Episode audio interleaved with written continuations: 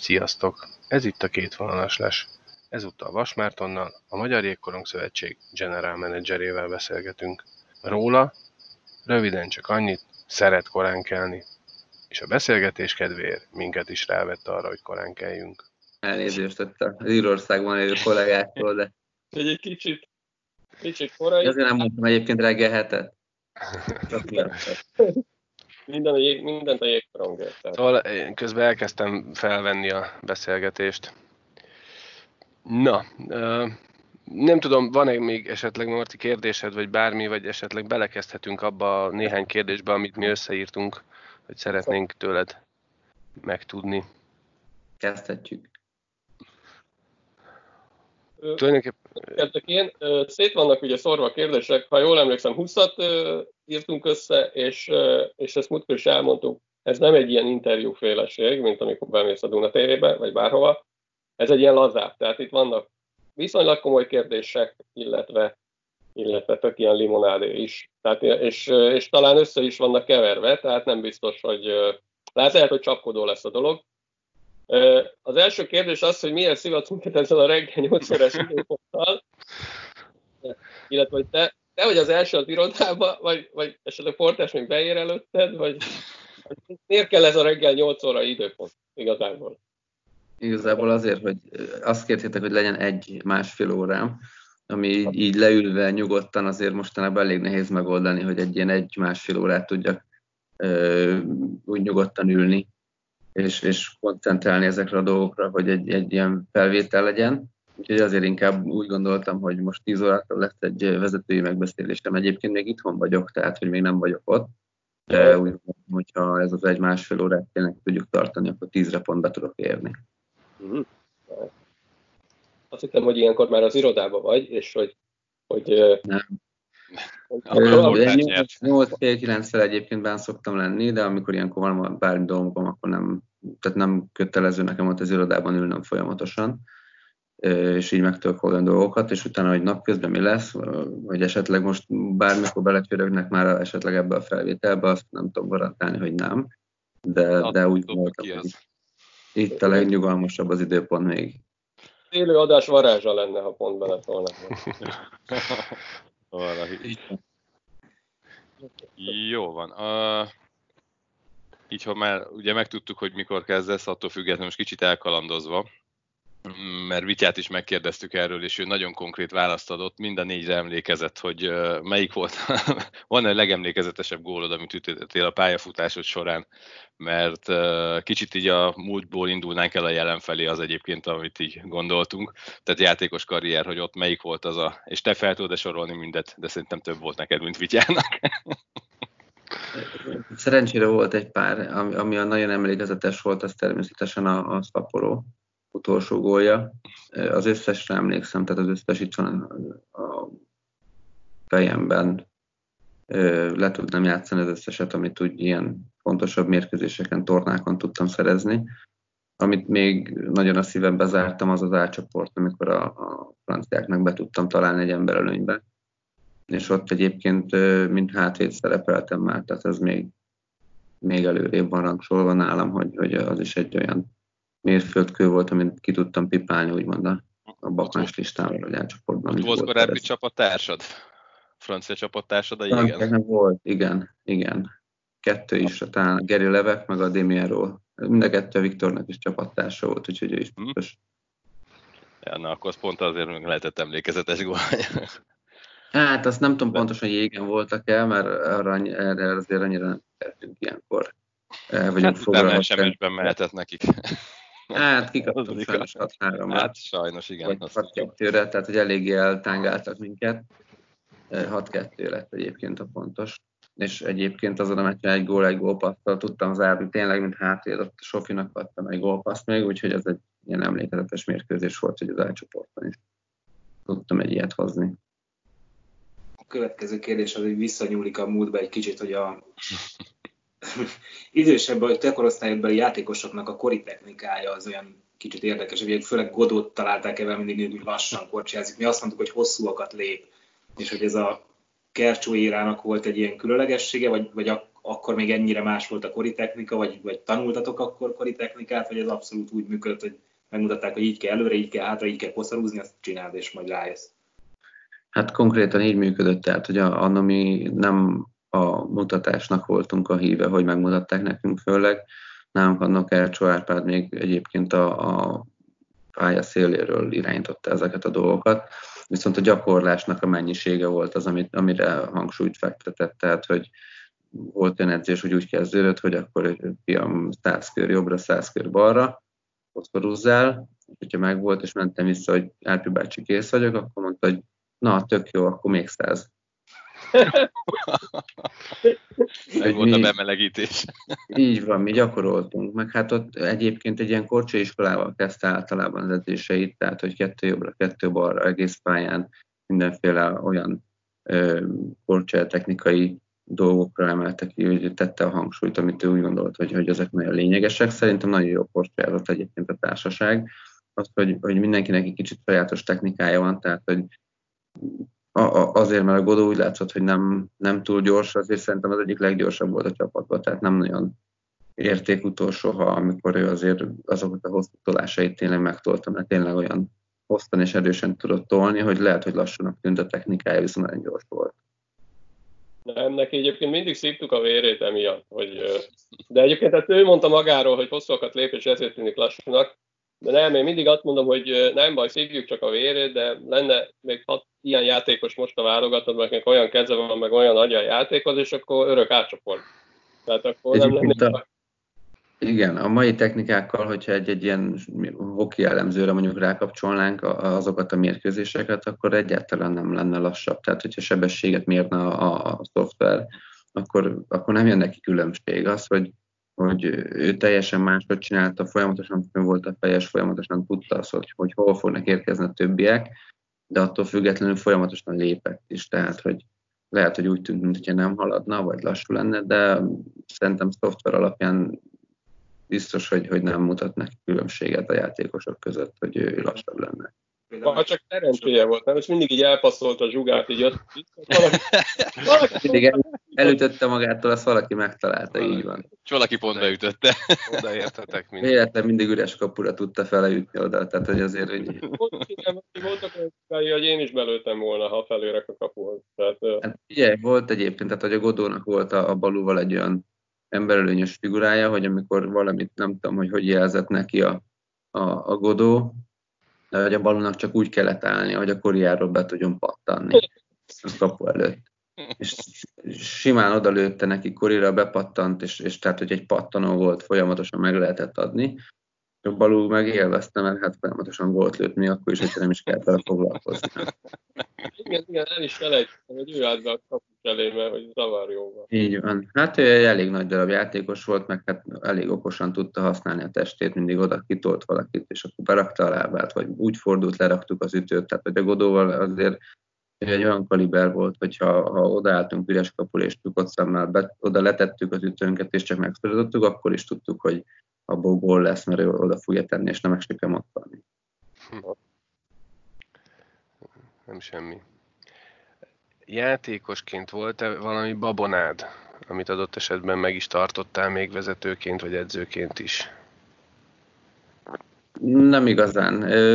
Természetesen mindennek megvolt a, a, a rendje, vagy a sorrendje, hogy hogyan öltözök fel, de, de úgy nem koncentráltam rá igazából, ez már így, így, így jött. Tehát, hogy mindig jobb oldalról kezdtem a korifűzést, utána baloldali, jobb könyökvédő, bal könyökvédő, de ezek ilyen kialakuló dolgok, ez nem hiszem, hogy ilyen babona lett volna, hogy hm. azért csináltam, mert hogyha mondjuk leesett a jobb könyökvédőm, vagy le kellett venni, akkor simán visszatettem, és nem vettem le a balt is, hogy újra fölraktam a balt is. Hát ennyire ezért nem voltam rigolyás nem, inkább olyan dolgok voltak, amik zavartak, tehát hogyha mondjuk kilózott a korsam, és újra kellett kötni, akkor az zavaró volt. Nem szerettem ezeket a dolgokat. Én, hogyha egyszer fölöltöztem, akkor a meccs végéig nem vetköztem le. Nem szerettem levenni semmit, hiába, még hogyha nagyon melegen volt, akkor se vettem le, csak nagyon ritkán mondjuk a válvédőt, vagy, vagy ilyesmi.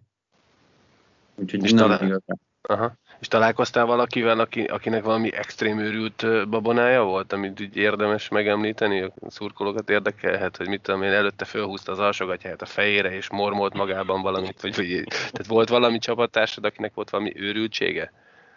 Szerintem nem is az, hogy őrültség, hanem, hanem vannak mondjuk olyan inkább hívők voltak egy-kettő, egy-két kanadai kapus, aki a maszkjába mondott egy imát minden egyes mérkőzés előtt, de úgy igazából egy-két kapus volt mindig, aki olyan, olyan extrémebb dolgokat tudott úgy művelni, de hát azt tudjuk is, hogy a, hogy a Megint a kapusok. Külön, külön állatfa, igen. Ő nekik azért a, a hát nem csodálom, hogy egyébként ők teljesen máshogy gondolkoznak, tehát ez is üvít fel itt folyamatosan az a korong, és azért a régi időkben nem voltak ilyen jó szerelések, mint most, tehát azért álltam én is kapuban, olyan szerettem kapuba állni gyerekként, meg ott, ott ifista korban egyszer-egyszer beöltöztem, de ott még volt olyan, hogy azért véletlen rosszul kérdeztem, és úgy térben tudtak lőni, hogy csak nem. Hm. Ez kellemetlen lehetett. Melyik csarnokban szereti a legjobban játszani pályafutásod során? Hú, én, én, én nagyon szerettem mondjuk a, a Dunajási csarnokot is annó, a Fehérváron is nagyon szerettem. Mindegyik pálya egy kicsit másabb egyébként, mert, mert mindegyiknek megvan a saját maga varázsa. Fehérváron ott bejön tényleg az ember a katlamba, és, és tényleg igazi hazai pályát lehetett csinálni. Ahol egyébként, hogyha mint Dunai Városiként játszottam Fehérváron, akkor állandóan utáltam ott játszani, mert, mert nagyon rossz érzés volt. Így van, de egyébként Németországban, Frankfurtban nagyon jó pálya volt, ott nagyon szerettem edzeni, nagyon szerettem játszani is. És egyébként Freiburgban nem volt annyira jó pálya, de ott is tényleg az a, az a katlan stílus, vagy katlan feelinget meg lehetett folyamatosan. Igen, a németeknél, németeknél is a Szarvi által kedvelt multifunkciós csarnokokban játszanak leginkább, ugye? Azt hiszem. Hát a, a, a nem minden hát, csapat. Főleg a Delesek. A Deleseknél van egy kettő hatalmas csarnok, és, és azok biztos, hogy multifunkciósok, de, de egy-kettő az csak igazából jégpálya. Tehát mondjuk a Frankfurt is egy, egy jégpálya. Természetesen csinálnak rajta a curlinget is, meg ezt a Eisstock Schlissent is, ahogy a, a németek hívják a saját kis curlingüket. És de egyébként a, a, a csarnok az, az úgy jégkorong pálya, üzemel egész télen, egész szezonban. A multifunkcióval csak az a bajom, hogy az, az az Magyarországon soha nem működik. Tehát a világon máshol ezt meg tudják oldani, hogy mondom, jégpálya, másnap, másnap kézilabda meccs, akár. De Magyar, Magyarországon ezt valahogy hetekig tart összerakni, és utána rájönnek, hogy inkább mégsem. Tehát az a baj a multifunkcióval, hogy most annak idején a régi BS-nek ugye volt az a kihúzható alsó része, ami sajnos lejött, most az nem is tudom hányszor tudtuk használni. Vagy mi egyszer kinyitották azt a rendszert, akkor az 24 óra alatt jött ki. Mondjuk szerintem azzal az a baj nekünk, hogy egy ilyen alsó részt kinyitnak, hogy azért nálunk van palánk flexi, ami hát, fölött azért kell látni. Tehát, hogy az nekünk fölösleges dolgok voltak, az inkább a koncert, vagy ilyesmi, ahol, ahol egy színpadot kellett látni, és kész, nem volt zavaró tényező a látásban, nincs egy kispad előtted, vagy, vagy nem ugrálnak a játékosok, meg az edző, ott, Nálunk magasabbra kell indítani ezt az egészet, természetesen az nhl is egyébként odarakják, és, és vannak olyan emberek, akik akiknek ez az élet, hogy ők beülnek a kispad mögé, nézik az edzőt, nézik a játékosokat, a meccsből egy percet nem láttak egyébként, de, de ők ezt szeretik nézni. Hát ez ezt majd otthon megnézni. Kameraképen. Otthon Így megnézni van. majd. Hát, hogy lehet, hogy közben ott online nézi a saját telefonján, és ideges. És, és amikor látja, hogy ott van rajta épp a kamera, akkor elkezd kirakni egy-két táblát, vagy ezt szereti, azt szereti, vagy adjanak neki egy korongot, vagy teljesen mindegy. Megszúrok egy sztorit, én Floridában éltem egy néhány évvel ezelőtt, néhány évig, és Tampában volt szerencsém kimenni egyszer-kétszer meccsre, és, és annak idején ott volt talán ugye Észak-Amerikában fedett csarnokban a legnagyobb ilyen kivetítő, és az utolsó sorokba ültünk fönn, talán a harmadik sor magasságába, és sokszor azt vettem észre, hogy néztem a meccset a kivetítőn, mert élesen volt a kép, mint az én. Meg az volt velem szembe, tudod, olyan magasan ültünk, hogy az itt volt szembe, és így elfelejtettem, és így néztem a meccset, és tűpont, tűéles, tudod, így nézem, mondom, te hülye, itt vagy a meccsen, lenézzél, tudod, és csak akkor le...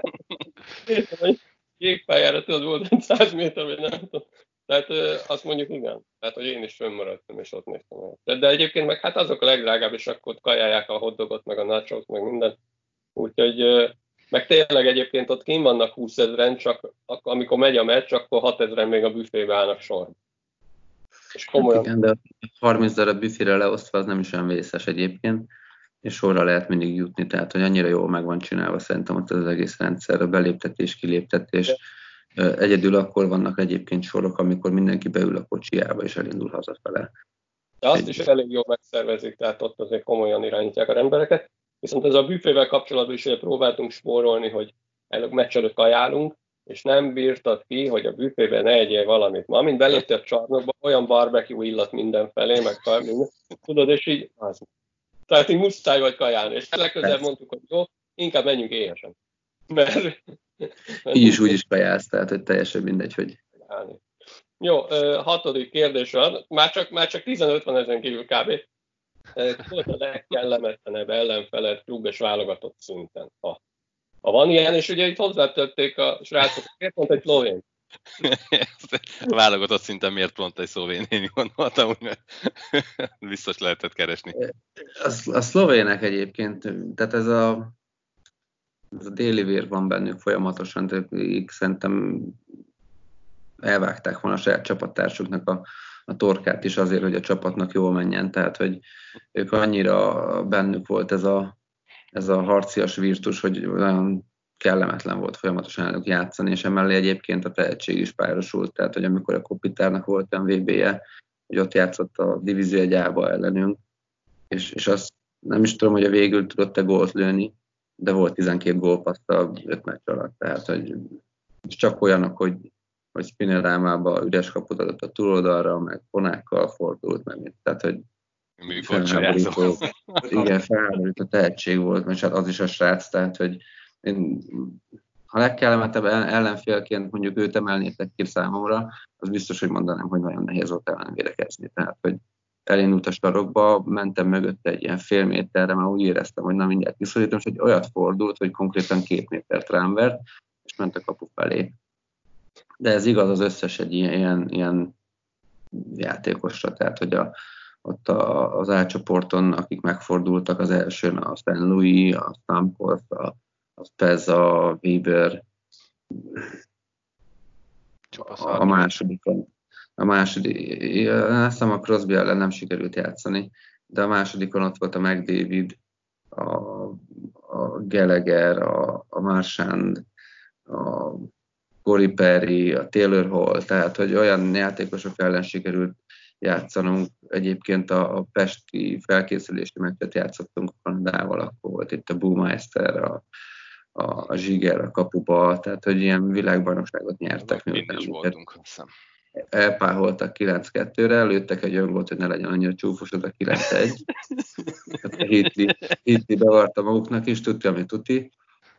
Tehát eh, most, tehát hogyha azt számogattuk, hogy mondjuk egy, egy ilyen magyar válogatottnak, hogyha összerakod tényleg a top keretet, meg minden, akkor maximum 2 millió euró az éves bérköltsége. Ehhez képest mondjuk kijött a, a Jason Spezzano 10 millióval, vagy a Louis, vagy a Stamkos, vagy amit tudom én, és akkor ők meg egy ilyen 200 millióval álltak meg. Tehát, hogy, és nem véletlen ez. Ő, így van, a realitás az az, hogy tehát van is ekkora különbség sajnos.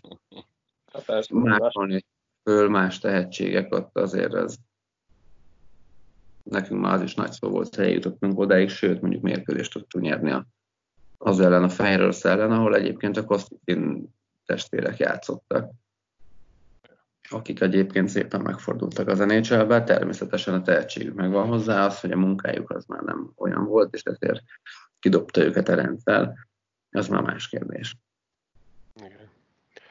A, még egy picit itt a játékos karrierre vonatkoztatva, miért hagytad abba ilyen korán? Úgy éreztük mi annak idején, amikor bejelentetted a, a, azt először ugye, hogy a válogatottól, aztán egy év múlva a klub hokit is feladtad, hogy azért még lett volna két-három jó év. Én megint hagyd kanyarodjak vissza Vityához, aki azt mondta, hogy már akkor elgondolkodott a visszavonuláson, amikor a hybrid icingot bevezették, hogy nálad, mint védőnél szintén volt egy ilyen történet, vagy mi volt a, a konkrét oka? Én ott a konkrét ok az az volt, hogy, hogy Freiburgból tovább kellett volna mondjuk költöznöm.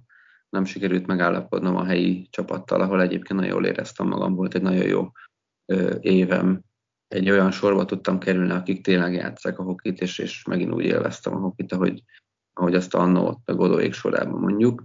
Tehát, hogy mindenki játszotta, nem voltak jönzőzőn, folyamatosan ment a korong, és, és folyamatosan sikeres volt az a sor. Nem véletlenül azt az utolsó szezonban majdnem 20 gólt tudtam ütni egyébként rájátszással mindennel együtt. Viszont azt hozzá kell tenni, hogy ott azért már, már egy-két éve szarakodtam mondjuk a térdemmel, ami azóta sem a húg, de nagyon nagy kategóriában van, tehát hogy ilyen öreg fiúk szintet is néha fájdalmasan tudok most már hozni. Úgyhogy ez a 37 év az nálam úgy gondolom, hogy, hogy nagyon sokáig megúsztam mindenféle sérülés, meg mindenféle operáció nélkül. Ott már volt egy ilyen otroszkóp, amiről úgy gondoltam, hogy ez még egyszerű lesz, de, de nem, nem akart annyira összeállni ez a dolog. Folyamatosan majdnem mindegyik tolásnál fájt a lábam.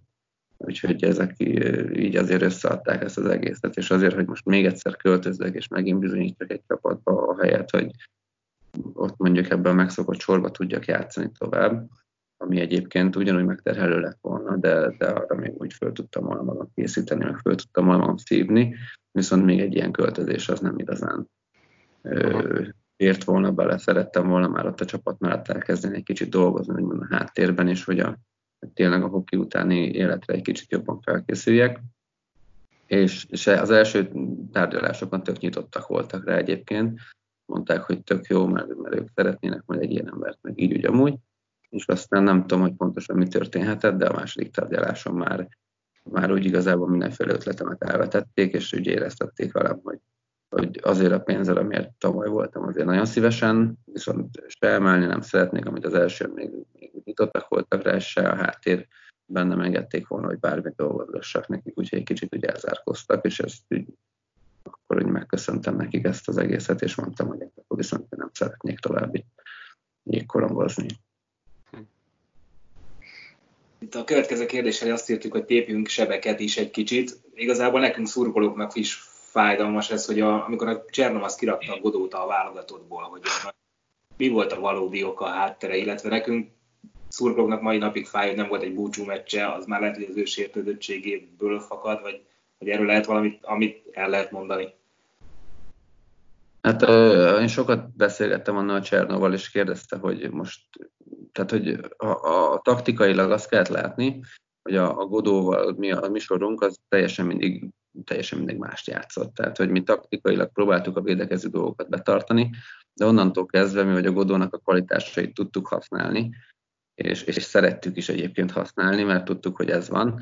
Mi azért összes játékunkat ráépítettük, tehát hagytuk, hogy ő irányítsa az egészet a, a, Cserna, amikor elkezdte megváltoztatni ezt az egészet, és egy kicsit ilyen szaladósabb hokit kezdett tolni felénk, akkor azt azért éreztük, hogy az nem a miénk lesz engem áttett hátvédbe, mert ott tudta, hogy nem tudom mondjuk annyit szaladjak, és tudta, hogy, hogy jól tudok irányítani, és, és akkor úgy megbontotta ezt az egészet ott elől. Igen, szerintem biztos, hogy, hogy kellett volna vele kommunikálni, hogy, hogy, hogy, hogy valahogy beállítani a sorba, ha akarja, és akkor akkor beállhatott volna. De, de azt is kell látni, hogy azért egy ilyen kanadai edzőnél, amikor neki mondjuk lehet, hogy az volt mondva, hogy, hogy fiatalítson folyamatosan, és egyébként kezdje el profiként felépíteni ezt az egészet. Nem tudom pontosan, hogy mi volt nála, én tényleg csak játszottam, és csak erről beszéltünk, hogy, hogy most és mondtam neki, hogy ez az ő döntése, tehát hogyha az ő csapata, az ő felelőssége, akkor, akkor itt hiába hallgatja meg a véleményeket, hogy mit hogyan kéne csinálnia, vagy mit tudom én, ezt akkor is neki kell eldönteni, neki kell utána hátát tartani érte. Úgyhogy ő fiatalítani szeretett volna, meg ezt is kérték tőle, hogy folyamatosan adta pár év alatt, hogy fiatalítsa le a brigádot, egyébként amit elég jól véghez is húzott, tehát hogy volt persze olyan világbajnokságunk, hogy ötödikként végeztünk, de utána megfejítottunk. Tehát, hogy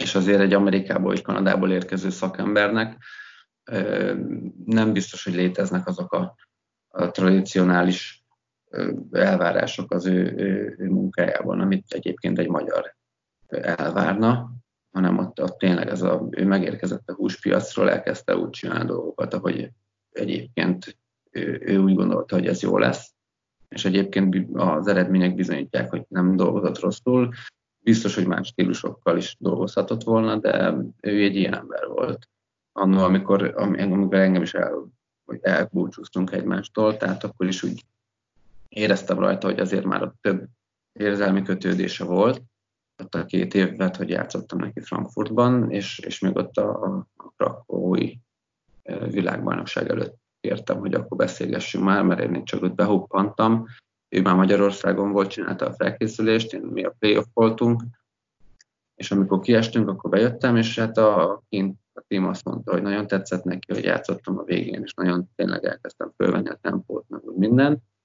Persze időbe telt, viszont ez alatt ők már megegyeztek mással, és amikor leültünk Pesten beszélgetni, ott a, a Ramadába beszélgettünk egy nagyon jót, akkor mondta, hogy hát ő, ő, ő, ugye én mit csinálnék az ő helyébe, és mondtam, hogy hát igazából ez egy nehéz kérdés, így nem gondoltam végig. Az biztos, hogy, hogy leülnék most velem magammal, és elmondanám, hogy én hogy döntöttem, hogy ne legyenek bennem kérdések. És akkor megkérdezték hogy tényleg ezt szeretnéd, és mondtam, természetesen mondom, én nem sosem voltam olyan ember egyébként, akinek elkezdjen így hirtelen agyalni, főleg egy világbajnokság előtt, inkább azon agyaltam volna, hogyha folyamatosan ringatjuk ezt a kérdést, és nem beszélünk róla, hogy, hogy miért nem beszélünk róla, és akkor mondta, hogy hát ők úgy döntöttek, hogy, hogy hoznak egy fiatalabbat a helyemre, de hogy, hogy nem szeretné, hogy ez kihatásra legyen a játékomra, és, és hogy mindenféleképpen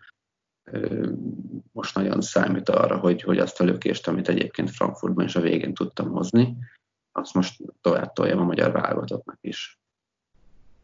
Úgyhogy mi ezt így a világbajnokság előtt konkrétan három nappal megbeszéltük, hogy, hogy nem fogok hozzá visszamenni. Mondtam neki, hogy köszönöm szépen egyébként ezt az elmúlt két évet.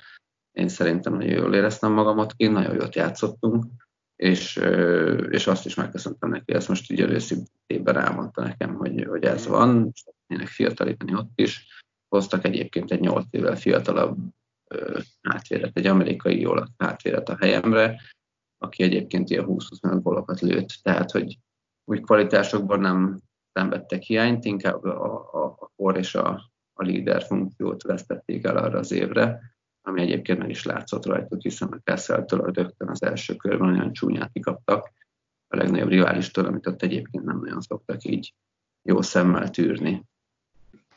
És utána egy évvel később sikerült megnyerjék, amikor meg viszont már hoztak egy-kettő ilyen, hát nem annyira idős játékost, mint én, de hogy, hogy akkor hoztak egy-két líder szemét, akik, akik össze tudták fogni azokat a játékosokat, akik egyben egyébként a tehetség meg volt visszatérve a szövetségi kapitányokról, ugye több szövetségi kapitány kez alatt is játszottál. Nekem kicsit az az érzésem ezekkel a kanadai külföldi, ahogy mondtad, a húspiacról érkező szakvezetőkkel, hogy van egy játékrendszerük, és ugye ott megteheti, hogy keres hozzá játékost. Én úgy érzem, hogy annó főleg, de még talán most is, itt, itt talán a Cortina találta meg azt az egyensúlyt, hogy, hogy látta, hogy milyen játékosai vannak, és ahhoz igazította a taktikát nem pedig egy játékrendszert akart ráhúzni, mert, mert ahhoz nem volt elegendő megfelelő játékos. Hát így van, minden edző egyébként más, és, és minden edzőnek ö, úgymond meg kell találni azt az utat, amin ő szeretne menni. Pet nagyon jól átlátta azt, hogy, hogy abban a hokiban, amit an, annó volt, most visszanéztem ezt egy-két ilyen szaporai mérkőzést, hát ha lett volna hajam, azért téptem volna, hogy mit hokiztam én mondjuk. Tehát, hogy felháborít, hogy me- mekkorát fejlődött a hoki, és egyébként mi is tudtunk vele fejlődni. Megtalálta a azt a tök egyszerű taktikát, amin mi úgy érezte, hogy sikeresek lehetünk, és ezt elkezdte belénk nevelni, és folyamatosan ezt a full egyszerű kanadai hokit játszottuk, aminek egyébként meg lett az eredménye. Tehát, hogy még a mi kvalitásaink se voltak ott, ahol, ahol kellett volna, hogy legyen és azután egyébként az átcsoporton nagyon is látszott. Tehát, hogy, hogy semmiféle, nem az, hogy keresni vanunk, de nagyon nagyon-nagyon-nagyon összeszeretnek kellett volna legyünk, hogy, hogy ott bárkiből bármilyen pontokat el tudjunk rabolni. Ott az elején az első meccsen még egyébként tudtunk úgy játszani, bár a, nem tudom, hogy az első meccsnek az első percébe elszaladt a, a Ladislav Nagyi, és akkor onnantól kezdve mi csak ott ámultunk a padon, hogy hol, ha ez így fedni, akkor ez csúfos is lehet. Hány a számban is van, mindig néztétek? Tehát, hogy konkrétan ültünk a padon, elszaladt a csávó, beverte, és akkor így összenéztünk, hogy Ajaj, egy másik kávéházalba becsöppentünk. De úgymond össze tudott állni az a brigád, és tényleg az, az, abban volt nekünk az erőnk, hogy tényleg olyan csapatként tudtunk funkcionálni, ami, ami nagyon ritka volt, és ritka is még most is. Nagyon jó, szép eredmény volt azért az a szlovákok ellen is, a fehér oroszok ellen is. Így van, hát egy-kettő ilyen, ilyen csapatot tudtunk úgymond megszólítani. Még a németet is talán megszólítottuk a végén, bár tudtuk, hogy ők nem lesz. Ott voltunk, igen. Sajnos, Ott amikor, voltunk. amikor, amikor úgymond ilyen kiki meccsbe akartunk beleállni mi játékosok, mert a Pet tudta, hogy nekünk nem szabadna. És ahogy elkezdtünk haladni, meg ahogy elkezdtünk kitámadni, meg mit onnantól kezdve kaptunk egy hatost a Dántól, az osztráktól, és köszönték szépen, ők tudták, hogy ez nem így működik. Mi még nem. Ha. Ez volt a különbség egyébként már, már szerintem Szentpétervár és, és Svájc között, hogy, hogy ott azért már egy-két játékos volt, fönn tudtuk, hogy mire számítsunk, és egyébként annyit fejlődtek a magyar fiatalok, hogy, hogy egy teljesen más összeállítású csapattal tudtunk ott lenni. Egy, nagyon sokan voltak egyébként külföldi csapatnál, ott a Sebőküli, vagy a, vagy a Gallóvili, vagy a Hári Jani, vagy a Bartalis is nézelődött folyamatosan, meg Svédországban is éltek a Jankó. Tehát, hogy olyan ligákból voltak egyébként nagyon jó játékosaink, akik, akik tudták mutatni az irányt a fiataloknak. A fiatalaink viszont nagyon ügyesek voltak, tehát a Stipi, a, a Garázs Zsombi is tényleg, tehát olyan fiatalon átcsoportot tudtak már játszani, mondjuk annó a, a, a Bigi vagy a, vagy a Kukusz, tehát hogy akkor is voltak ilyenek. Most már azért egy, de szerencsére egyre több volt, úgyhogy tényleg fejlődött a hokking, az Ádi állt a kapuba egyszer-egyszer, vagy amik ki, tehát ilyen, ők azért még akkor elég fiatalok voltak. Ö, Picit visszakanyarodnék, ö, mondom, emlékszel, hogy a két évvel ezelőtti majdnem jól sikerült vb Budapesten, és, és mi akkor beszélünk, Mogyit megtaláltuk valamelyik meccs szünetébe, vagy, vagy éppen szünnapon, és beszélgettünk egy pár mondatot ott a, a csarnokban, és én kérdeztem, a válogatott, hát elég rapszodikusan játszott akkor azon a végén. Ugye talán kettőt nyertünk a végén, majdnem feljutottunk, és háromszor zakoztunk, de a játék képe az ilyen, hogy mondjam, ilyen se nem, nem volt jó. A Vicsi azt mondta erre, hogy közepesen vagyunk. Én kérdeztem, hogy szarok vagyunk, vagy jók vagyunk, azt mondta, közepesen játszunk. Az ember előnyünk kutya volt, és én kérdeztem tőle, hogy, hogy annak idején volt egy, egy ilyen, nem tudom, hogy talán emlékszel rá, egy vasladány és sofron sora a volánba, és olyan kurva jól játszották az ember előnyt, hogy szerintem majdnem minden meccsen volt egy olyan gól, hogy a Godó föladta a körszélére, és érdekes módon a Sofi pont ott volt, és úgy beverte, mint az állat.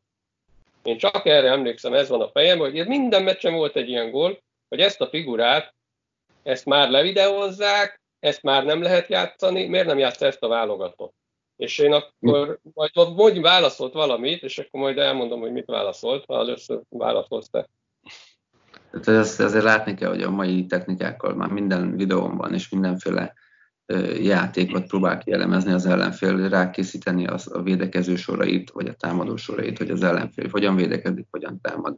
Mindenféle ilyen aspektusa már ki van értékelve a, a, a mérkőzésnek. Annó nekünk az nagyon nagy előnyünk volt, hogy mi a Godóval azért több mint tíz évet együtt játszottunk körülbelül a, a, a pályafutásunk során, ami csak profi hokiban mondjuk számolható, és ezért egymás ö, hát úgymond már mindenféle rezdüléseit tudtuk, hogy, hogy mit fog csinálni a másik, én is tudtam csukott szemmel, hogy hova kéne korcsolyázzak, és úgy pattani fog a botomra a korong, és, és ezért ez a válogatott szinten is kijött. Most azért már nagyon kevés olyan sorunk van, ahol, ahol együtt játszanak évek óta. És nem csak az, hogy most egy évet most együtt hoztak a, a mondjuk a volánban, vagy a maszkban, vagy a TVTK-ban, vagy a Fradiban, vagy teljesen mindegy, hogy hol, hanem tényleg az, hogy, hogy a több évig együtt tudsz tartani egy sort egy csapatnál, az nagyon ritka. És ennek akkora ereje volt. Mi a Godóval sokat beszéltünk, mondtuk a Sofinak, hogy hova álljon, mondtuk a Sofinak, hogy mikor menjen, mondtuk a Balónak, mondtuk a Tokinak, de hát nem is kellett már mondani, tehát hogy mi tudtuk egymásról még mondjuk négyen, mert először mondjuk a Pedro volt ott az ötödik, Uh-huh. és amikor a Sofi jött föl, mint fiatal, akkor ő lett, és, és ő nagyon jól megérezte ezt, hogy, hogy hova kell neki helyezkednie. Azt is meg kellett értenie mindig mindenkinek, hogy nem kell, hogy nála legyen a korong, adjuk oda a Godónak, és akkor menjünk olyan területekre, ahova vissza fogjuk tudni kapni. Abban a pillanatban, hogyha mondjuk nem voltunk ilyen területen, akkor sose kaptuk, mert mindig megkapta a másik, aki jobb helyzetben volt, és akkor lehet, hogy lehopiztam egy meccset úgy, hogy nem volt nálam a korong, de az akkor tudtam, hogy itt valamit elszúrtam, mert nem jó területekre lépkedtem be. Uh-huh.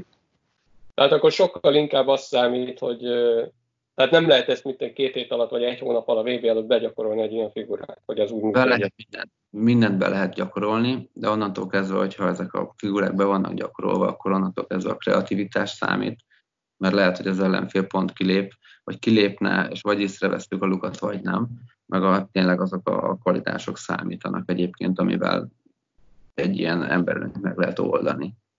Azért a mai hokiban nem, nem egyszerű ezeket az emberölényeket mondjuk mindig gólra játszani, de, de az egy nagyon nagy előny, hogyha jól működik a, az emberölőnyöt. De egyébként vannak ilyen hullámok is egyébként, tehát hogy valamikor elkapja egy emberölőny a fonalat, és akkor minden egyes támadásból volt lő, és amikor ezt egy kicsit elengedi, vagy nem úgy sikerül nekik, és, és elkezdenek gondolkozni a játékosok, hogy miért nem, ahelyett, hogy csinálnák tovább nyugodtan a dolgokat, hogy majd bízva abban, hogy meg fog jönni az a gól. Ezért elkezdik túl gondolni ezeket a helyzeteket, és akkor már nem fog összejönni semmi. Egyébként a Mogyi annak idején erre a kérdésre nagyon röviden válaszolt, azt mondta, hogy hát igen, de hiányzik egy godó. Hát így van, tehát hogy ott hiányzik egy godó, meg az egész tíz éves összeszokottság, ami ott benne volt mondjuk a négy játékosban. Úgyhogy tényleg ott nekünk egyébként az nagyon nagy előnyünk volt, hogy, hogy, hogy a Godóra úgy tudtunk építeni, hogy, hogy mi csak a lukakat kerestük, és tudtuk, hogy az egyikünk meg fogja kapni. Én, én megköszönöm, srácok, Marci, köszönöm szépen, én nekem mennem kell, mert Írországban itt úgy működik a dolog, ha nem mész dolgozni, nem fizetnek. és még hát is rúghatnak.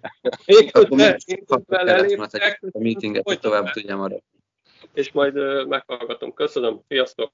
Hello, hello. A következő kérdésben, hogy ugye a játékos pályafutás után, illetve nemrégében mielőtt GM lettél, dolgoztál a fiatalokkal, hogy és ugye mindig védő problémával küzd a magyar égkorong, hogy van-e a fiatalok között, láttál-e olyan fiatalt, aki úgy rásütnéd, hogy a, a jövő védője lehet? Én szerintem igen, most azért egyre több olyan játékos jött fel, a U18-ban voltam az első évenben, és utána két évet az U20-ban, hogy, hogy vannak reményeink, nincs semmi veszve, tehát hogy szerencsére azért most már látjuk azt is, hogy, hogy, hogy vannak olyan játékosok, akik inkább védekező felfogásúak, vagy vannak olyan játékosok, akik nagyon jól védekeznek és támadó felfogásúak. Tehát, hogy mindenféle ilyen dolgokat most mondjuk a, a saját világbajnokságunkon 8 hátvéddel mentem ki pont azért, mert 8 olyan kvalitásom volt, vagy hát 8 olyan pozícióm, amire egyiket sajtam volna ki a saját pozíciójából.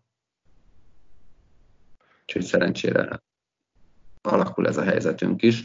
Hát, hogy most melyik lesz a következő Volkáfi vagy, vagy Bobby Orr, azt nem lehet sose így előre elmondani, de hát bízunk a, a további fejlődéseikben is, tehát hogy a, a reménykeltő az, amit tényleg eddig elértek, meg ahogy fejlődtek, úgyhogy tényleg a, a, abban kell nekünk bízni, hogy ez töretlen marad ez a fejlődés útja.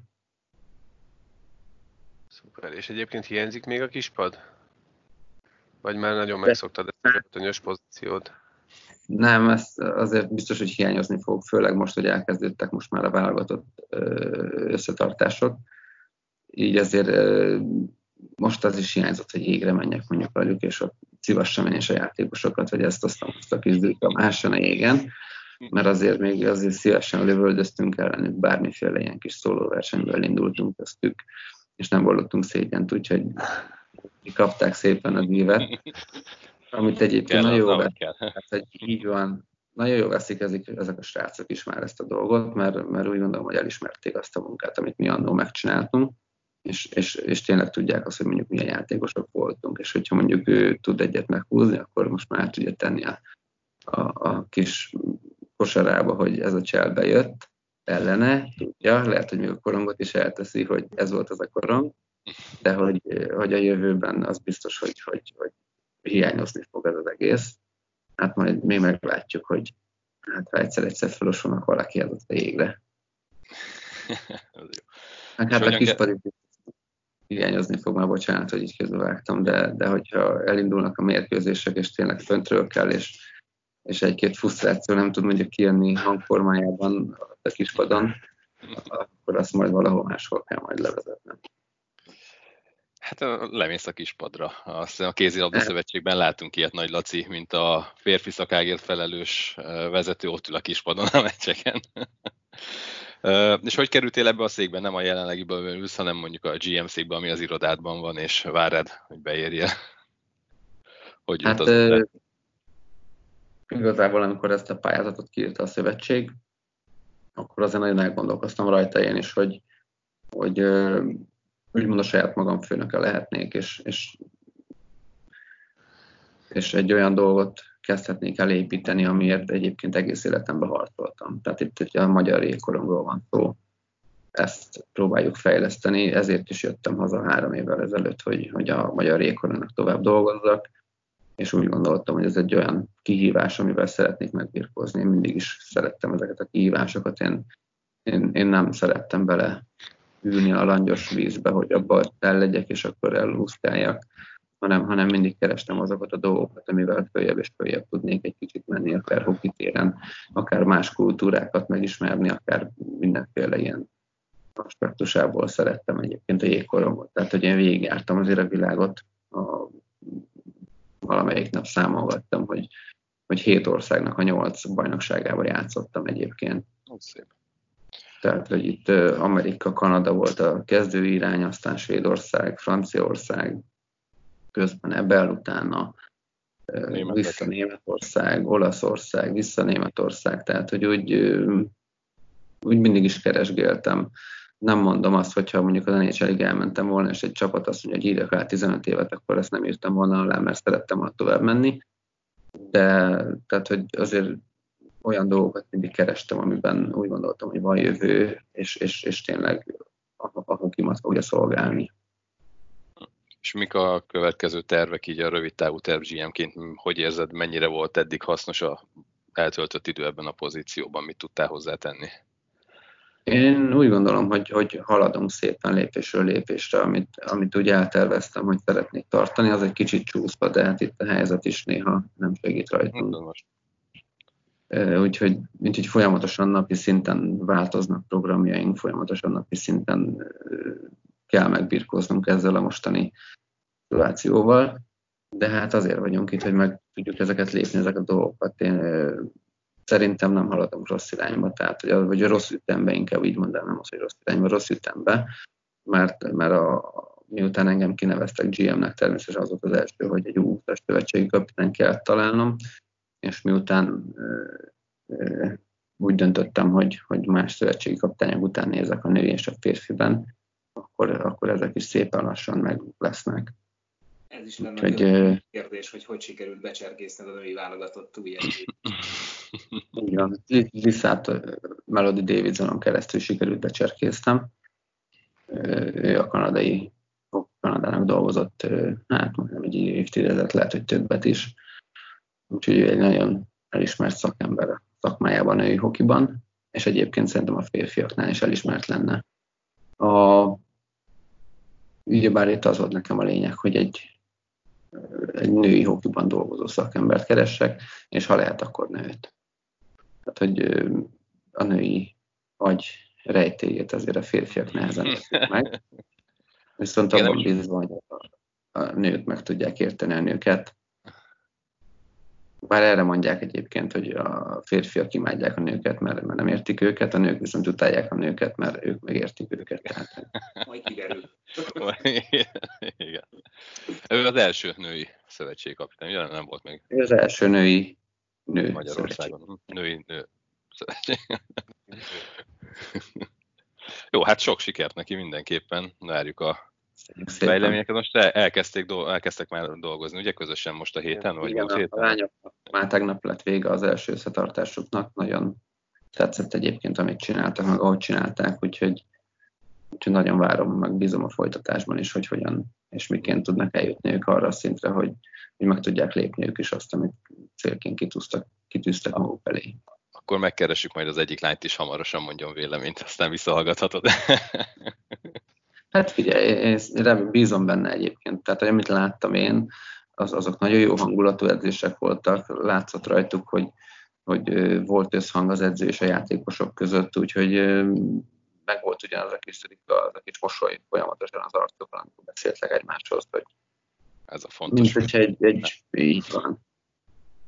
Így van, úgyhogy látszott az összhang az én véleményem szerint.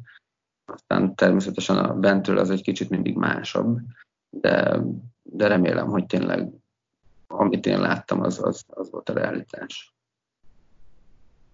És alapvetően a, a, a koncepció az mi volt? Mert itt most egy néhány mondatban azért érintetted, hogy miért ő lett a kiválasztott személy a szövetségi kapitányi pozícióra. Inkább az volt, hogy, hogy egy kosárból tudtál válogatni, vagy inkább meg tudtad mondani, hogy kit keresel, és azt meg lehetett találni? Érted, hogy mire hát, gondolok, hogy, hogy értem, vagyunk igen. már olyan szinten, hogy, hogy tudjunk keresni, vagy inkább csak a polcon válogatunk?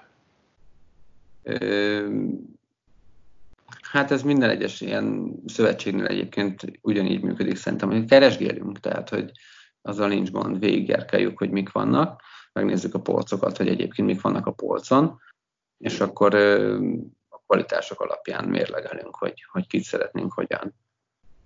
Itt benne van esetleg az, hogy uh, ugye ott van a piacon a hír, hogy az A-csoportos magyar női válogatott szövetségkapitány keres, azért arra már felkapják nagyobb szakemberek is a, esetlegesen a fejüket, mégiscsak egy A-csoportos. Nőinél, nőinél, nőinél sajnos mi nem, nem? Nőinél, sajnos mi nem annyira, ott azért keresgéltük inkább mi azt, hogy mi az, amit szeretnénk, és, és kik azok, akik, akik úgy nekünk ö, érdekesek lehetnek erre a pozícióra, azt így mi ö, kerestük ki. Tehát még szűkebb az elit azért a, a lányoknál, ha azt veszük. Tehát hát így van. Kanada, svédek, azt hiszem.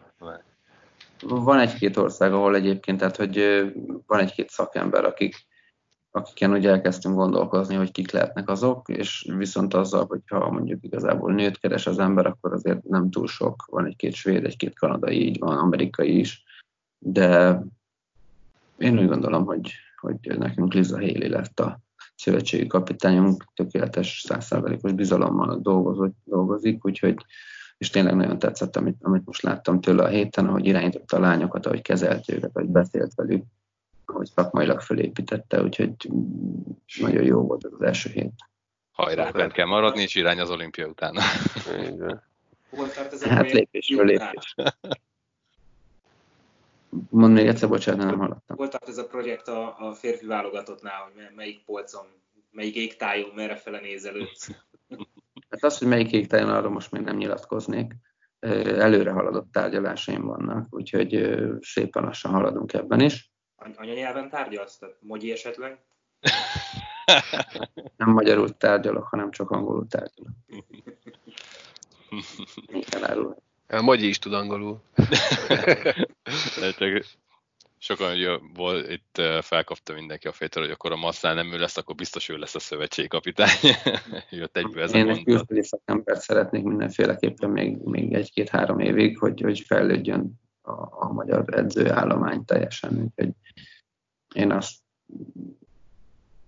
én még úgy látom, hogy, hogy még erre szükségünk van, hogy, hogy tényleg átvegyük azt, hogy, hogy milyen profizmussal és hogyan kell játékosokat kezelni, és, és tényleg, hogy az elfogadottsága is még olyan legyen. Ja, okay. És GM-ként még itt a ugye válogatottak mellett szövetségkapitányok kiválasztása, mi még a pontos munkaköri leírásod, vagy hogy fogalmazzam meg, hogy mivel kell még foglalkoznod? Hát elég sok mindennel. Azért itt a, a szakmai kérdések, hogyha bejönnek a szövetséghez, akkor azért rendszerint megtalálnak. De, de egyébként az U20 a férfi, a felnőtt nő és a felnőtt férfi az, akik ugye nem tartoznak. Mondjuk ezen még fogunk pontosítani, mert, mert azért most még elég sok mindennel szépen foglalkozok. Úgyhogy az összes válogatott szinte az U18 fiútól lefelé azok nem annyira, de azért ott is van egy-kettő kérdés, aki, ami, ami engem talál meg, és, és ebben kell nekik segíteni. Úgyhogy eléggé összetett még ez a dolog. És a, ha már az összetettség, ugye van a, van a Jégkorong Szövetség, meg van a Liga, jelenleg Erste ligaként funkcionáló liga, akik szervezik a bajnokságot. Hogyan, milyen kapcsolat van a két tím között? Tehát, hogy mennyire tud a szövetség beleszólni abba, hogy milyen legyen a bajnokság, mennyire tud a, a, a liga érdekérvényesíteni a szövetségben, tehát hogy működik ez az aláfelé rendeltség ebben az esetben? A liga az teljesen más, liga nem tartozik egyébként alám. A liga üléseket meg szoktam hallgatni, ott szoktam ülni, de, de nem mondok úgymond úgy véleményt, amit bemutattam nekik a programot az egyik liga ülésen, amikor tisztító liga ülés volt. Tehát, hogy úgy fölvezettem, hogy mi lesz az, amire ők nekik készülniük kell. Én úgy gondolom, hogy, hogy válogatott szinten próbáljuk megkeresni azokat a dolgokat, amikkel, amikkel együtt tudunk normálisan kooperálni tényleg. Ha van olyan torna, mondjuk az Universiádé lesz jövőre, ahol, ahol jeleztem a csapatok felé, hogy három-négy játékost klubonként szeretnénk elvinni, akiktől esetleg úgy többet, akkor ott próbáljuk egy kicsit kikönnyíteni nekik, de ugyanez vonatkozik az U20 világbajnoksági a felkészülésnél is, hogyha van olyan csapat, ahonnan 4-5-6 játékost is elhozunk, akkor ott egy kicsit kikönnyítjük nekik a bajnokságot, hogy ne legyen mérkőzésük, mondjuk ne hátráltassa őket, mondjuk úgymond a válogatottban való részvétel a, a ligában. Tehát ezt azért próbáljuk összhangba tenni ezt a két dolgot. Én úgy gondolom, hogy elég jól működik, úgyhogy nem hiszem, hogy a jövőben is ezzel probléma lesz és uh, ugye most olvashattuk, hogy a játékvezetés viszont bekerült, a játékvezetők bekerültek a Jégkorong Szövetség égisze alá. Ugye ez mennyiben fogja megváltoztatni az ő helyzetüket? Ugye akkor itt egy szoros kooperáció össze fog jönni a ligával, ezt a ligát itt ti fogjátok adni a játékvezetőket, és hát mi személy szerint reméljük, hogy hát ha a közeljövőben elindulunk a profi bírók felé, tehát főállású játékvezetők felé, nem tudom, ez mennyiben fog Ez nem igazán az én asztalom, ez a, ez a Gebei Petinek lesz majd az asztala. Amit én úgy egyébként látok, az az, hogy, hogy úgy minden más országban is a szövetség alá tartoznak a bírók, és ők delegálják, ők, ők azok, akik egyébként, hogyha szakmai hiányosság van, vagy bármi, akkor ők próbálnak segíteni a bíróknak, és ők azok, akik, akik, akik fejlesztik is őket. Tehát, hogy mint hogyha akit akarunk fejleszteni, akkor a bírókat is muszáj fejlesztünk. Igen, erről beszéltünk is. Kérdés, hogy ki fog meg, hogyan, azt igazából azt majd a Peti fogja tudni nektek megmondani, ő az, aki ezzel most dolgozik nap, mint nap.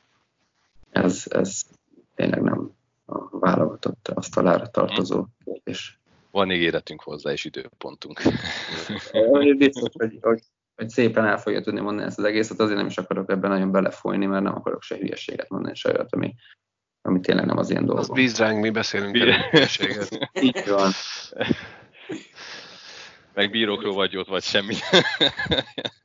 Na, én nagyon szeretem a Petit egyébként, tehát, hogy mi dolgoztunk együtt tavaly az U20 és az U19 meg az univerziádés programunkon, mert ott egyébként azzal, hogy teljesen más időpontban volt az univerziádé ott a playoff kezdetén, nem igazán tudtam olyan szakembert. Tehát nem tudtam az U20-as tábomat használni, úgymond, és ott a, a Petit is felkértük, neki is van egy edzői licensze, és azon gondolkoztunk, hogy mi az, ami esetleg minket is, meg őt is fejleszti, és pont ez, hogy, hogy mi belekerültünk abba a szerepbe, hogy láttuk, hogy mondjuk a bíróknál mi a helyzet, mert ő ebben nagyon sokat tudott nekünk segíteni. Ő viszont látta azt, hogy az edzőknél mi a helyzet, tehát hogy a, ő se tudott csendes maradni egyébként, csak szólok, hogyha a lelátón kellett ülni, és egy, egy igazságtalan döntés született ellenünk a jégen, és ő is a csapatot képviselte, akkor ő is azért a hangját lehetett hallani.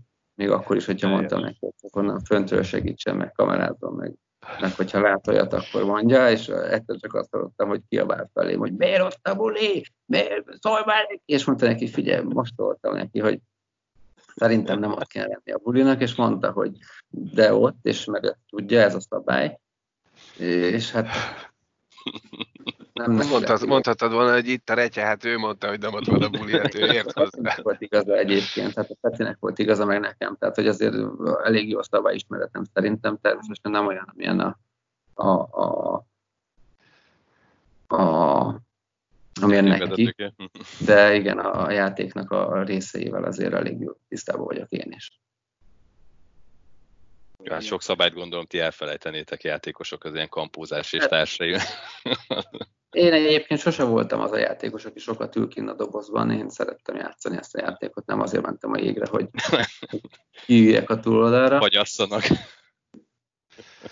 Úgyhogy talán egy vagy maximum kettő, tíz perces kiáltás volt az egész karrierem alatt egyébként.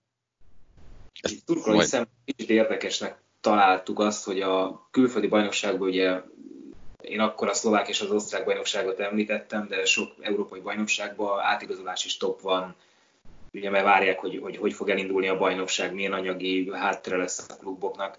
Ehhez képest az Erste Ligába csak kapkodtuk a fejünket a Gyergyón, Újpesten, most a Fradiból milyen igazolások jönnek. Vitya erre azt mondta, hogy talán egy kicsit vakmerő, vagy ilyen magyar virtus ez, hogy így előre mennek a csapatok, meg hogy ugye más a finanszírozás, gondolok itt szerintem a Taura esetleg, hogy, hogy nem tudom, mire gondol, hogy te ezt hogy látod? Hát ezt úgy is lehet egyébként, biztos, hogy nem tao mert a profi sport nem lehet taózni, úgyhogy nem, nem tao Én most, hogy egy magánember, vagy bárki mire költi a pénzét, vagy egy szponzor. Hogy a, a TAO pénzzel lehet, hogy tehát fordíthat valami olyat, amit, amit eddig másból finanszírozott, azt most tudja finanszírozni a TAO-ból, és, és abból a pénzből meg tud esetleg én inkább, én inkább olyanokra gondolnék, akik mondjuk inkább egy kicsit hamarabb már megegyeztek játékosokkal, tehát, hogy előfordulhat az is, hogy egy játékosra egy csapat mondjuk ilyen január vége, február elején megegyezik, de nem jelentik be, viszont a nyáron bejelentették. Tehát, hogy lehet, hogy ez már egy előre megkötött szerződés, ami persze ez egy kicsit sajnos rosszul jött ki, mert közben beütött a Covid, de, de hát ezek olyan dolgok, amiket most fölösleges szerintem takargatni, ha megegyezett vele, akkor nyugodtan jelentse be, és szerintem ő is szeretné, hogy azt a játékost bárki bármilyen szerződés ajánlattal még keresgélje, és azért inkább bejelentették, hogy ő mondjuk nálunk lesz. De természetesen külföldön. Hát nem, nem, nincs tudomásom erre, mert nem is foglalkozom ezekkel a dolgokkal egyébként, hogy hol milyen stop van, de, de ezer százalék, hogy egyébként ilyen megállapodások azért kötetnek folyamatosan ez idő alatt is, mert, mert ők is azért fel akarnak készülni arra a dologra, hogy ha már lehet, akkor kész csapatuk legyen. És itt részben említetted a TAO-t, azt ugye nagyjából azért sejtjük és tudjuk, ismerhetjük, hogy mire lehet költeni. A székely csapatok például, ők kapnak ebből valamiféle juttatást, vagy ők kaphatnak? Vagy ez teljesen hát, külön? Ez, ez egy olyan kérdés, hogy fogalmam sincs, hogy ők pontosan hogyan működnek. De én úgy tudom, hogy csak Magyarországi Egyesület tudta hozni azt, hogy ők lehet, hogy állami szinten segítjük őket, de... Aha. És a szövetség, mint olyan, részesülhet a TAO pénzből, vagy csak egyesület? A szövetség természetesen részesül a TAO pénzből, hát az utánpótlás sportra Aha. természetesen költhető, a felnőtt sportra nem. És akkor mire költhető? Mert a, annó a Volánnak volt egy sajtótájékoztató, ahol mondták, ugye, hogy a, a titánoknak a költségvetésének talán a 80%-át adja a TAU pénz. Uh-huh. Számokat mondunk megint, amiből baj lesz. a, a, a volán... Ugye, ezek a dolgok egyébként fönn vannak a, a neten. Tehát, hogy utána lehet keresni, az MES honlapon fönn van minden, hogy mi az, amit ahozható, mi az, ami nem. Tehát a terelés, edzőknek a bére, mindenféle ilyen dolog, bérlés. De tehát egy ilyen kisebb kluboknak is, tehát amatőr klubok is tudnak mondjuk tahozni egy-két dologra. Mindenre megvan a szabályzat, hogy kinek mire lehet, és hogy hogyan, és hogy milyen papírokat kell nekik bemutatni, hogy, hogy, hogy részesülhessenek ők is, és utána persze be kell szerezzék a, azt a forrást, akik, azt a céget, vagy azt a multit, aki nekik besegít ebbe a tavozásba, és a, a nyereségadójukból befizeti nekik ezt a dolgot. De, de ezt tényleg szabályokhoz van kötve minden nagyon. Nem tudom, hogy a te feladatod-e, vagy alá tartozik, hogy a szaporói világbajnokság után és a krakói között, meg után is sokat játszottunk ilyen bemutató meccseket jó ellenfelekkel, Svédországgal, hogy a nagy hatosból esetleg közeljövőben láthatunk-e valakit Magyarországon? Dolgozunk rajta. ez se egyszerű egyébként, tehát hogyha most hiába kötök le egy Kanadával egy meccset, vagy bár egyébként, hogy beutazás lehet, de hogy, hogy tényleg igazából a, a szövetség akarja-e majd a, akkor ezt, azt hogy előre nem lehet tudni. Szeretnék én is egy, egy nagyon jó felkészülési programot összerakni a, a felnőttnek is, hogy, hogy, hogy sikerüljön úgymond a legjobban felkészülni a világbajnokságra, és tervben vannak ilyen mérkőzések is. Hát az, hogy mi fog belőle megvalósulni, azt még így egy előre nem tudom megmondani.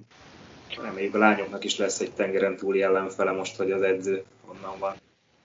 Hát igen, ezek is Hát veszélyre kell jutni a VB-n hozzá. Azt kell egyébként, tehát hogyha most mondjuk, mint magánszemély szeretné beutazni mondjuk Kanadába, akkor nem engednek.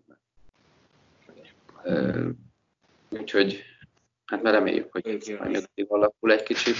Van addig egy pár hónapunk, hogy, hogy ezeket a dolgokat leszervezzük, és hogy tényleg reálisan össze is jöhessen most, hogy már van pénzünk, játékosunk, jegünk, te hogy látod az Erste Liga, szerinted mikor indulhat el, elindulhat, illetve ugye...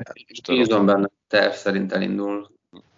Ugye most a erdélyi csapatoknál a probléma lehet, hogy ugye nagyon magas a fertőzés szám Romániában, hmm. és piros zónában vannak. Lehet, hogy ilyen hermetikus utaztatás lesz, vagy áthozzák Magyarországra esetleg a csapatokat, az erdélyiek itt játszanak végig. Hát, Fogalmam sincs egyébként, nem. Akkor még van, van nagy a bizonytalanság. Igen, így van. Azt tudom, hogy, hogy 25 féle terv van, hogy, hogy, hogy hogyan lehetne, hogy hogyan kéne lebonyolítani. Tehát, hogy a lebonyolítási terv van csinálva, tehát, hogy elég megdolgoztak ezzel a, rendező kollégák is, vagy szervező kollégák is, hogy, hogy hányféle terv, meg hogyan lehetne, meg, meg végigjárták, és hogy miként, és hogy először csak Magyarországon, csak Erdélyben, Romániában, ők egymás közt, aztán, hogyha nyitnak a határok. Tehát, hogy mindenféle ilyen szenárió fő van egyébként állítva. Ától zég meg vannak a tervek. Ától zég, hát nem tudom, hogy ától zéged, vagy ától errig tartunk még, és hogyha bármi történik, akkor onnantól még zég kihúzzuk, vagy hogy akkor most hogyan legyen. De hát ez is szerintem ilyen, ilyen napi változtatásos lesz, hogy, hogy most éppen ezeket a szigorításokat csinálták, akkor most éppen átlépünk a B-tervbe, akkor ott lejátszunk egy fél hónapot, akkor utána átlépünk az F-tervbe, tehát hogy ilyen eléggé adhok jelleggel. Lehet, hogy hát reméljük majd a legjobbakat. Hát így van. Tudom. Nem tudom, időben hogy állunk, ezt majd ki tudjuk vágni a kérdést. Még egy, még egy pár percünk maradt, nem túl sok. Még egy ide kapcsolódó kérdés egyáltalán, hogy jött ez a KHL meccset akarunk rendezni, vagy ez csak egy ilyen szerencsétlen véletlen, hogy a orosz kollega mondjuk úgy, hogy ki nyilatkoztatott valamit, amire ráadásul nem is úgy volt az állítólag a megbeszéléseken, tehát hogy ez most csak egy ilyen puhatolózott tárgyalás volt, és ők már tovább gondolták. Hát lehet, hogy ők ezt tovább gondolták. Azt tudjuk, hogy KHL szívesen nyitna Európa fele folyamatosan. Szeretne nagyobb piacot nyerni. Nálunk tárgyalási, vagy hát ilyen gondolkodási szinten vagyunk szerintem azzal, hogy, hogy, hogy Magyarországon rendezünk egy KHL mérkőzést, de ez sem igazából az én asztalom, tehát nem, nem én szervezem, nem én csinálom, nem a válogatotthoz köthető. Ö, olvastam én is a cikket, hogy valamit ott, ott félreérthetett, hogy, hogy Pipesten szeretnénk egy KLS csapatot. Ez, ez egyáltalán nem hangzott el Magyarországon. Hát végül is most épül egy 22 ezeres nagy csarnok, ami esetleg jó is lehet. épül, de nem a hokinak egyelőre. Hát úgyhogy... igen, a kézilabda csarnok lesz első körben. Hát reméljük, hogy multifunkciós lesz. Aztán majd meglátjuk, hogy tehát, hogy az, az nekünk is egyébként mondjuk egy előny, hogyha az egy multifunkciós és hoki meccset is lehet rajta tenni, mert akkor azért ezt a nagy befogadó képességű csarnokoknak a számát egyel megnöveli az egyről kettőre. Úgyhogy az már legalább egy kettes versenyhelyzet, nem csak egy, egy egyes. az átcsoportos BB rendezés felé, nem? Mert két csarnokkal már lehet. Két csarnokkal már lehet egyébként, de hát reméljük, hogy azért Fehérváron is lassan most már tényleg elindul az, az építkezés, és akkor lesz mondjuk három ilyen normálisabb csarnokunk szép lassan ezt, hogy átcsoportba azért be kell ragadni egy pár évre, hogy szerintem reális esélyünk legyen, hogy, hogy esetleg megkaphassuk, mert az, hogy beadjuk, az más kérdés. Talán elutasítják, de itt azért nem nagyon szoktak olyan csapatok kapni, akik egyébként lifteznek. Ez sem alá tartozik, de talán hallasz róla valamit, hogy esetleg valami, ugye most főleg a vírus helyzetről tekintet, hogy nem, lehet, hogy nem lehetnek nézők, és mondjuk a Liga TV vagy valamilyen online felületen nézhető. Tudjuk, hogy a YouTube-on ugye közvetítik. Van. Hát erről csak annyit tudok mondani, hogy dolgozik rajta a szövetség, hogyha esetleg zárkapusok legyenek, akkor azért élvezhetően valamilyen fórumon meg tudjuk jelentetni a, a mérkőzéseinket. Az utánpótlásban, nekem a fiam ékorongozik 14 éves, és sokszor látok vas vezeték nevű gyerkőcöket, hogy ott van valami. Nincs rokoni szel, nekem a, az öcsém, meg a bátyám, meg a, van egy húgom, aki egyébként nem vas néven fut, ő hozzájuk köt rokoni szál. Más Legalábbis nem tudtok róla hivatalosan. Igen. Így is mondhatnánk, hogy sose lehet tudni, hogy a Fater hol szólt a magukat, de nem. Nincs testvérünk egyébként. Úgyhogy nem a Vasmárpa mondjuk Fehérváron egyébként, akinek Vas M volt a mezén, és, és utána, amikor néztem mondjuk az eredmények.com-on, hogy hogy hogyan szerepelt mondjuk a fejre, vagy, vagy mondjuk a válogatottnál, és hogy kinek írták a pontokat, mint kell javítani, akkor azért oda tették neki a D betűt, és azt hiszem Dávid még a harmadik neve, hogy ne legyen félreérthető. Azt hittem csak nézted, hogy megint mennyi gólt lőttél, és nem is voltál a jégen. Egyébként volt a meccs, hogy, hogy, hogy volt, aztán egy gól, meg egy gól passz a nevem mellett, de igazából ő Szuper. Marci, azt gondolom, hogy neked is lassan indulni kell. Mi nagyon szépen köszönjük ezt a beszélgetést. Sok sikert kívánunk a, a menedzseri pozícióhoz is, a szövetségi kapitány megtalálásához minél gyorsabban. Egy gyors, rövid kérdés még eszembe jutott, mikor a várható a bejelentés? Tehát, hogy a lányoknál ugye már meg vagyunk. Értem én, hogy a, a, a projekt az halad a maga útján, de hogy nagyságrendileg szeptember, október, mikor a tervezitek? Hogy... Augusztus, augusztus vége az megvan, és akkor szeptember, hát szeptember eleje mondjuk, mert ott lesz egy elnökségi ülésünk, és akkor az elnökség dönt mindig a, a végső jogot, ő adja meg az edzőnek, hogy dolgozhasson velünk, úgyhogy szeptember elején remélem, hogy ott meg lesz szavazva, addigra még elég sokat kell ezen dolgozni. Szuper, szuper. És angol nyelven. Köszönjük szépen is. Angol nyelven. Köszönjük szépen. További szép napot, jó munkát. Sziasztok. Köszi szépen, szia.